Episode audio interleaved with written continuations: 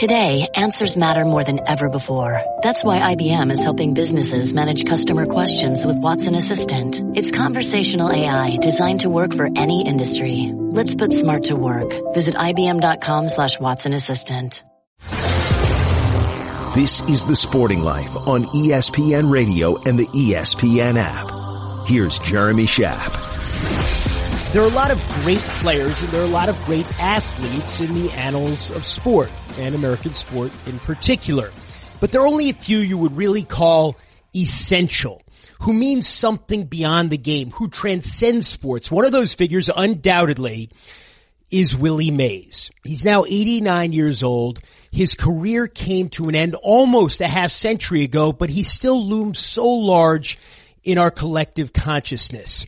Willie Mays is the co-author of a book that has just been released, co-authored with John Shea, the longtime baseball writer from the Bay Area. The book is titled 24 Life Stories and Lessons from the Say Hey Kid. And it is a pleasure to welcome to the show John Shea. John, thank you for being with us. Jeremy, my pleasure. Thank you. I was trying to um, articulate, perhaps inelegantly, in that introduction, why Willie Mays is um, is almost um, someone who has the power of myth in our society. That that it, there's still um, this power to the aura of Willie Mays. How how would you put your finger on it? No, you're right. Uh, iconic figure, a cultural icon, American hero, and not just a baseball hero or a sports hero, but a living legend who's with us today and uh, thankfully opened his heart and memory banks and great knack for storytelling to to me, um, and we were able to put this book together about not just the man, but the career and the exemplary life. You know, a guy who inspired millions, but also details who inspired him. And that is what we tried to capture in the book. The story of Willie Mays, uh, who was born in 1931, uh, who came up to the major leagues in 1951 uh, did all those spectacular things on a ball field. Um, I think he was on the in the on deck circle uh, in his first year when Bobby Thomson hit the shot heard around the world. Of course, the Vic Wertz catch and the 54 sweep of the Indians. But his is one of those lives that tells us so much about America in the 20th century as well. How do those stories track each other? America and Willie Mays. You're right. This is a, a teenager who played with the Birmingham Black Barons in the Negro Leagues and got signed by the Giants right after his graduation and got assigned to an all white league, the Trenton Giants, playing in the Class B Interstate League. Not only the only African American on the team, but the entire league. And this is 1950, three years after Jackie broke the color barrier. And Willie is going into some of these towns, hearing the same thing Jackie was hearing, and couldn't stay with his teammates, couldn't eat with his teammates in a lot of the towns, and told me in a moment that I just will never forget. He said, I wondered if it was all worth it. And my God, it gave me chills because I, uh, what? Not, I mean, no Willie Mays in baseball. He could have gone back to Birmingham and worked in the mines like his father did. And luckily, fortunately for everybody in the on the planet, basically, he persevered and overcame and wouldn't let the biggest win and was rookie of the year in 51 MVP in 54 and played 22 seasons and you know arguably the best all-around player in the history of the game. And like we said lived a life that really wasn't like Mickey Mantle who went out at night and caroused and drank heavily and had a shortened career because of it. And Willie took a different path through life. We're speaking with John Shea about the new book he has co-authored with Willie Mays, 24 life stories and lessons from the Say Hey Kid. And this is a book about um, the people who influenced him, as you said, the people that he has influenced as well. Um, what what did you know, especially in the Northeast where I'm from? Although I come from a family of, of Brooklynites and Dodgers fans, I like to think that if I had been alive at the time, I would have been a New York Giants fan because I grew up in Manhattan. Uh, and of course they played at the Polo Grounds. Uh, and, and, I'm a contrarian anyway, but, um, his relationship with Leo Durocher, what did that mean to his development as a player and as a man? It meant everything. If he had a different manager, Willie got might have gotten lost. I mean, he's a kid. He's 20. I mean, Jackie broke in in his late 20s. Willie just turned 20 in May of 1951 when he got called up. So, yeah, he was expecting to play the entire season in uh, Minneapolis, where he was hitting 477 through late May. And the fans were loving it. It was an integrated team, an integrated league. It was so much different than the year before. But Leo calls him up and said, "We need you because we're scuffling." They were 17 and 19 when Willie got called up, and Willie just as soon would stay there. But uh, you know, obviously Willie went through the struggles. He was one for 12, uh, or 0 for 12, one for 25. The only hit off Warren Spahn at the Polo Grounds over the roof and left. and he was at his locker crying, said, "Leo, this is too fast for me, man." And he's telling me this. It's like it's unbelievable. And Leo said, "Listen, man, you're not here to hit. You're here to do everything you're doing in the outfield to help our pitchers, help our team win. And from there, he started going off and won Rookie of the Year, and just a, a, guy you just couldn't take your eyes off of. Unlike, say, Bonds, Barry Bonds, and these guys, you couldn't take your eye off him at the plate. But Willie, you couldn't take your eye off him in the field with the basket catches. And he told me I used to make the hard plays look easy and the easy plays look hard. But Leo was instrumental, as was Monte Irvin, his first roommate with the Giants, uh, the Negro League legend who's in the Hall of Fame, played many years with the Giants as well, and could have been Jackie before Jackie. He was uh, deemed by many in the Negro Leagues to break the color barrier, but he went into the military and came back and had some issues, and and uh, Branch Rickey went with Jackie, and all was well with the world. But yeah, Leo was somebody that he Willie de- uh, definitely missed when Leo went away because uh, while the Dodgers had Walter Alston throughout his whole career, the Giants trotted out different managers after different managers, and no one measured up to Leo. We're speaking with John Shea again about his new book, 24, co-written with Willie Mays. And of course, over the course of his career, the next couple of decades after coming up in 51, Willie Mays would fashion one of the greatest careers in baseball. 660 home runs, more almost 3,300 hits, um, more than 300 stolen bases, a couple of MVP awards, right? Um, 250 home run seasons, all of the spectacular things that he did. But as as we've said, he was he was more than that. There are great players whose numbers are not that much different. You know, um, you could throw out a Jimmie Foxx or something like that. But Willie Mays is one of those guys, and there are only a few. And it's like Babe Ruth, Satchel Paige, Willie Mays, I guess you could say Yogi Berra, Mantle and DiMaggio, um, who, who are icons. And maybe that word, you know, that, that, that word fits in this case. Why does he represent to so many people the joy of baseball? Well, that's exactly it. The joy of baseball. You described it to a T. Willie Mays enjoyed what he did. He brought that youthful exuberance to the field. And you see guys celebrating today, and they hit a home run, and you know they they celebrate as they do. But back then, it was like he was celebrating during the play. I mean, he had the smile and the basket catch and the cap flying off intentionally, just to entertain guys in the crowd, so that those people could come back the next day. And Willie has a record that will never be broken. 13 straight years 150 plus games played. And that streak went back to the 154 game season and into the 60s. So he was in the lineup every day. He didn't want to come out.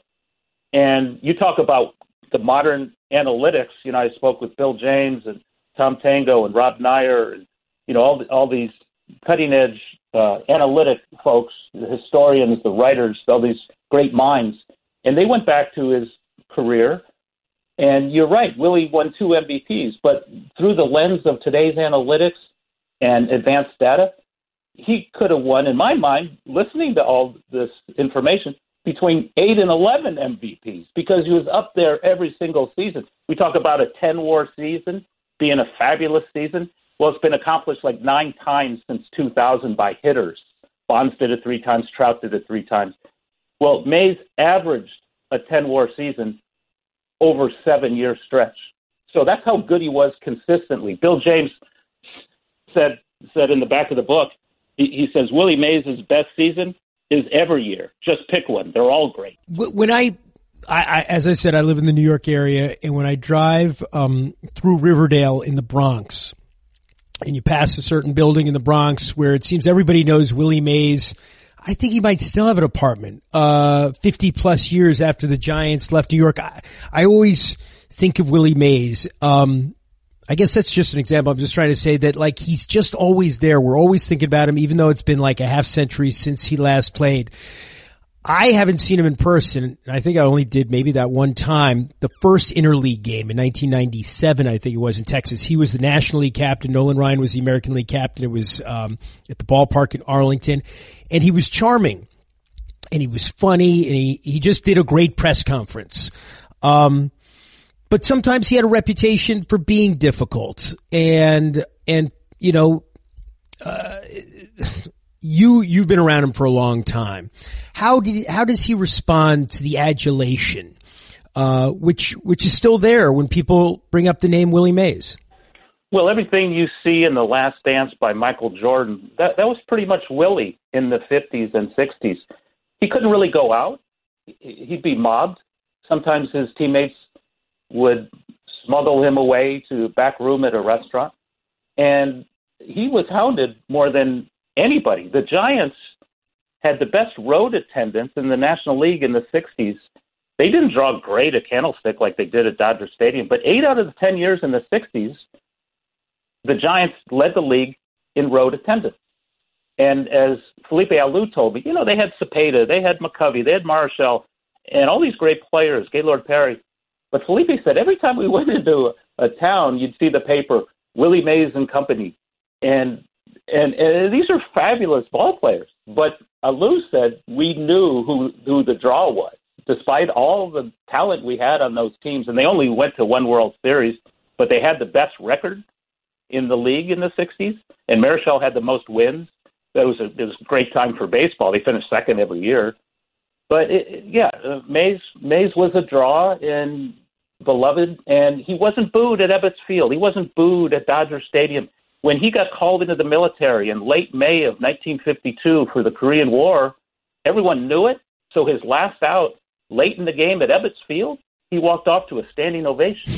and no Giant does that, except for me. John, what's it like uh, as a baseball man just getting to spend time with Willie Mays? That's a great question. Uh, Willie came back to the organization in 1986, and I covered started covering the Giants in 1988. I mostly he was always in the clubhouse. Unlike a lot of Hall of Famers, you know, he's got a lifetime contract signed in 1993 by Peter Magowan.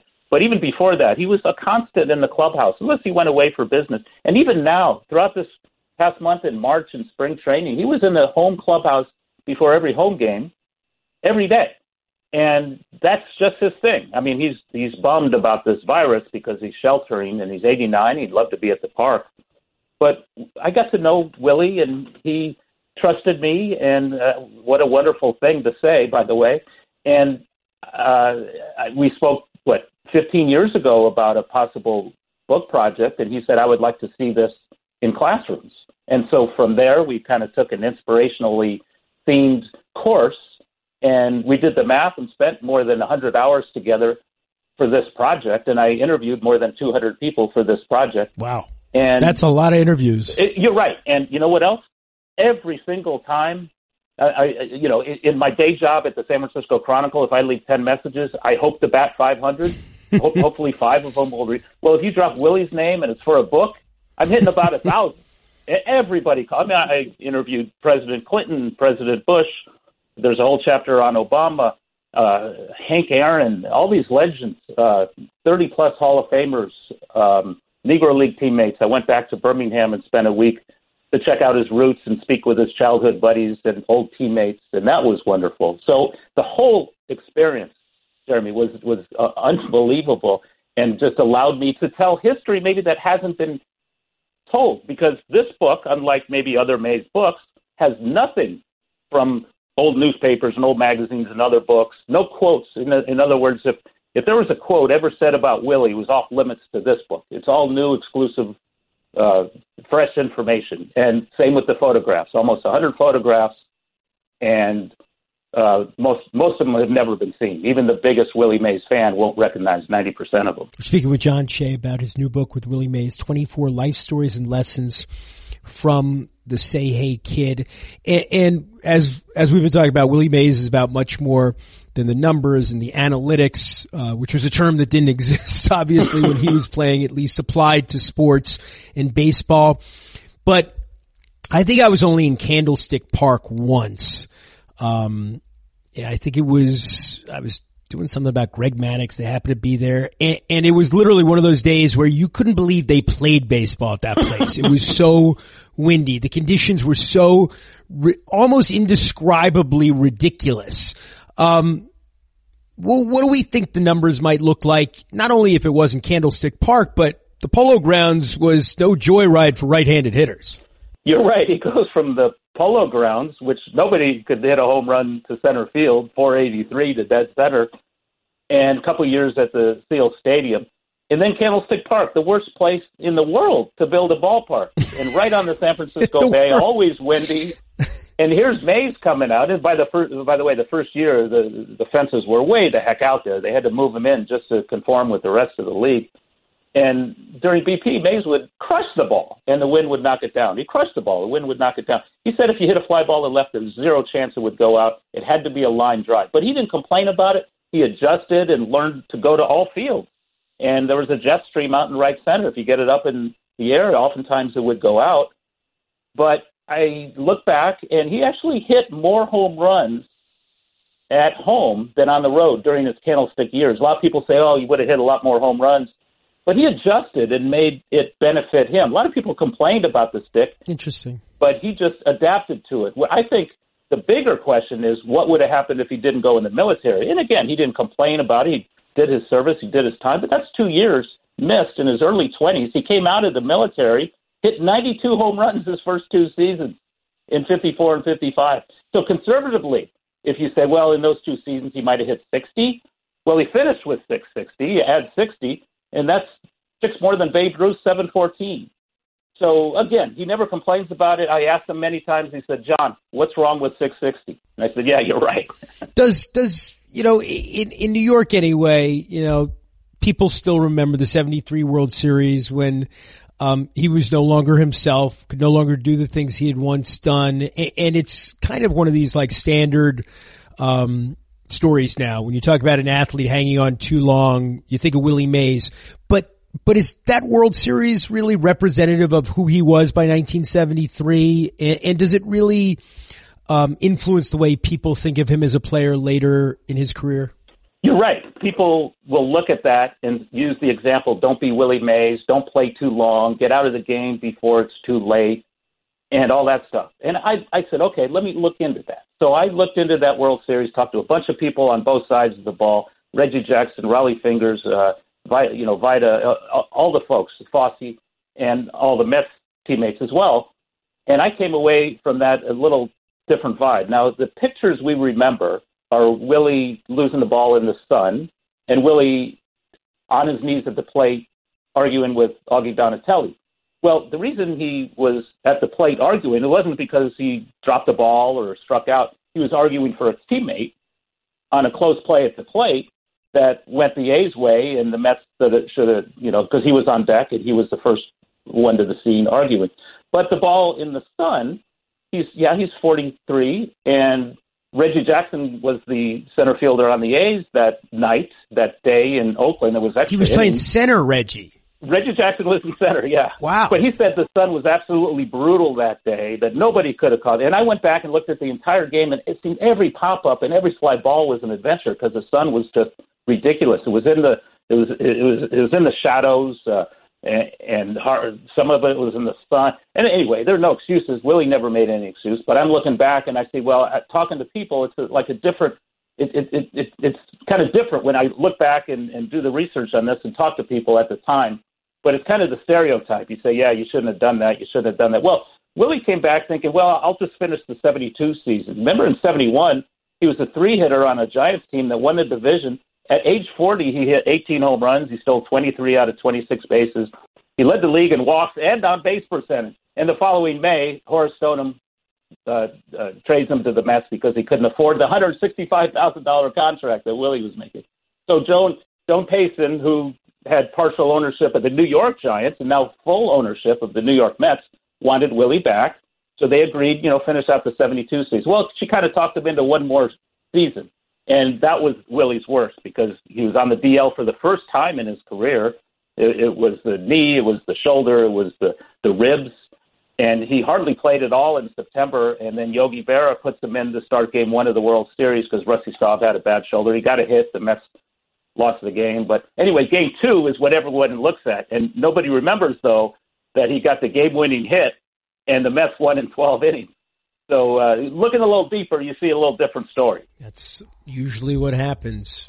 It's uh, it's great stuff. It's been great talking to you, John. John Shea, the co-author of the new book with Willie Mays, 24 life stories and lessons from the icon, the legend, the Say Hey Kid. John, thank you so much for sharing your stories. Jeremy, thank you so much. I really enjoyed it. I'm Jeremy Schaap and you can listen to new editions of The Sporting Life every Saturday and Sunday morning on ESPN Radio and the ESPN app, beginning at 6 a.m. Eastern Time.